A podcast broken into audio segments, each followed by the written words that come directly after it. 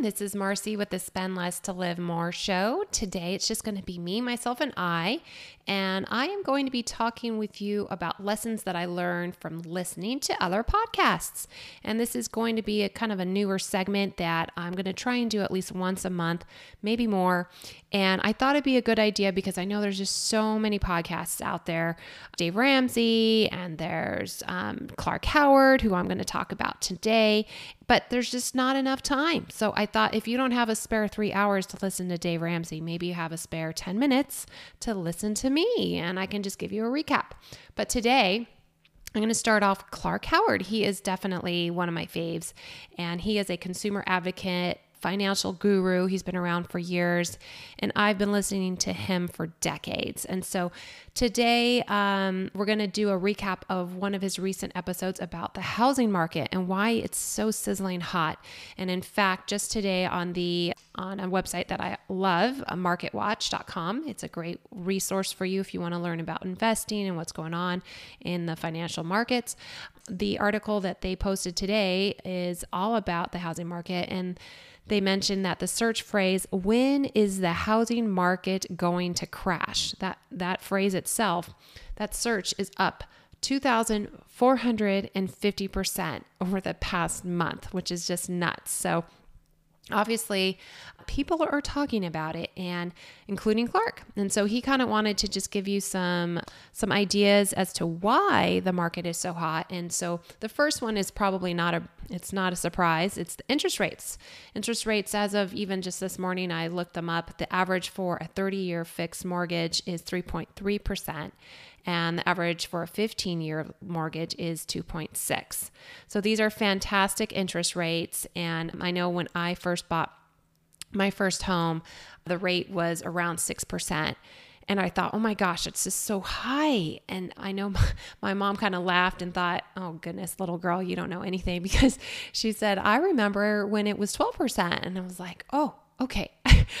I should just uh, shut up and take this 6% and run because it it was good compared to what you know it used to be. So now oh my gosh i can't believe it that it's just so low. So even though they've come up they've crept up a little bit it's still a great time to, to take advantage of these great interest rates.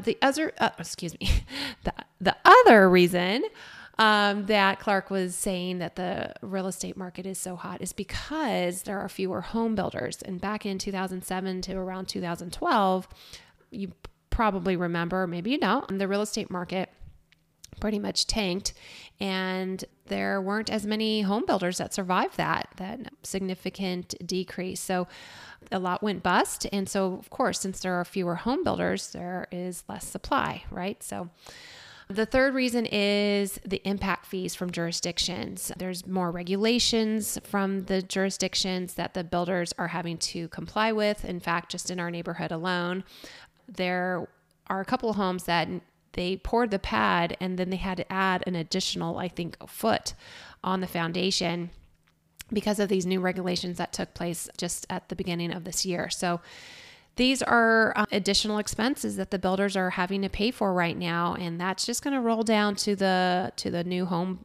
buyer. So consider this. The other reason is builders are paying more. They're paying for materials that are more expensive, like lumber.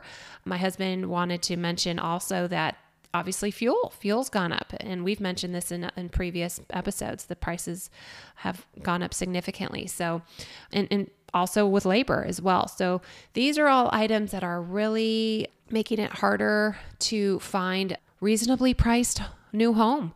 And if I were looking for a house right now, we would definitely be considering a an existing home. Um, my family and I we purchased actually in 2019 our very first um, new construction.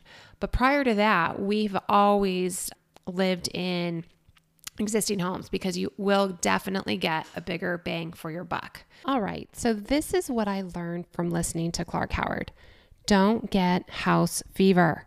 Yes, it's still a great time to take advantage of these wonderful interest rates, but don't let it rush you into anything.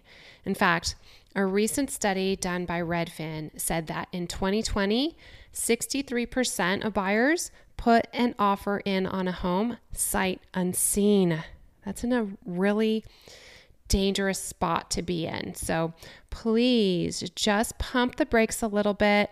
Also, consider an existing home. If you do go the route of a new construction, please also be aware of the fact that there's wait lists out there and of course the fact that you have to wait for the home to be built. So, I want you to just kind of be a little patient and consider all of these factors. Okay, one last thing I do want to also say is that I'm not saying there's going to be a real estate bubble, but CoreLogic also did a recent study on the 20 largest cities, and they've increased at a yearly pace of 11.9% just in this past February.